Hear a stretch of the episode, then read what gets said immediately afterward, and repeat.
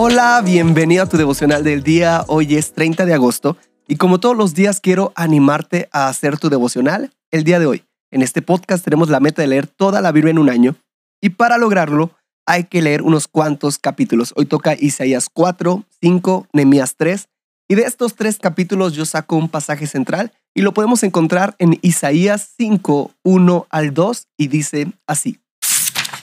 Voy a cantar ahora una canción dedicada a mi amigo, el novio. Una canción que habla de su viñedo, o sea, de su novia. Mi amigo tenía un viñedo en una ladera protegida de olivos. Preparó el terreno, lo limpió de piedras y sembró las mejores cepas. Construyó una torre de vigilancia en medio del terreno. Cavó un lugar para hacer el vino. Él esperaba que produjera uvas buenas, pero produjo uvas de mal olor. Estos versículos se conocen como la canción de la viña. Es una canción poética simbolizando a Dios plantando un viñedo. Esta habla acerca del pueblo de Israel. Dios preparó el terreno, lo limpió y sembró. Después remarca que construyó una torre. Esto habla de la protección divina. Podemos ver que Dios esperaba unas uvas buenas, pero lo único que obtuvo fue un fruto malo. La palabra que se usa para mal fruto es buschim, la palabra que se usa para el mal fruto es beuchim, que en realidad significa frutillas venenosas.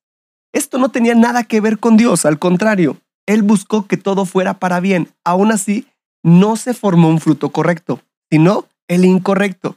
La razón es que el pueblo fue rebelde y desobediente.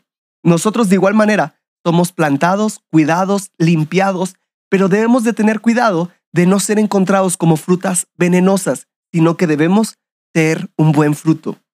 En específico, tenemos que tener el fruto del Espíritu. Amor, gozo, paz, paciencia, benignidad, bondad, fe, mansedumbre y tempranza. Quiero que juntos meditemos qué fruto estoy dando con mi vida. Quiero animarte a hacer tu devocional el día de hoy.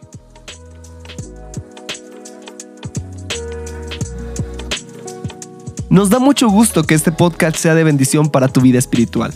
Si deseas apoyarnos, puedes hacerlo compartiendo los devocionales y suscribiéndote al plan de lectura en YouVersion.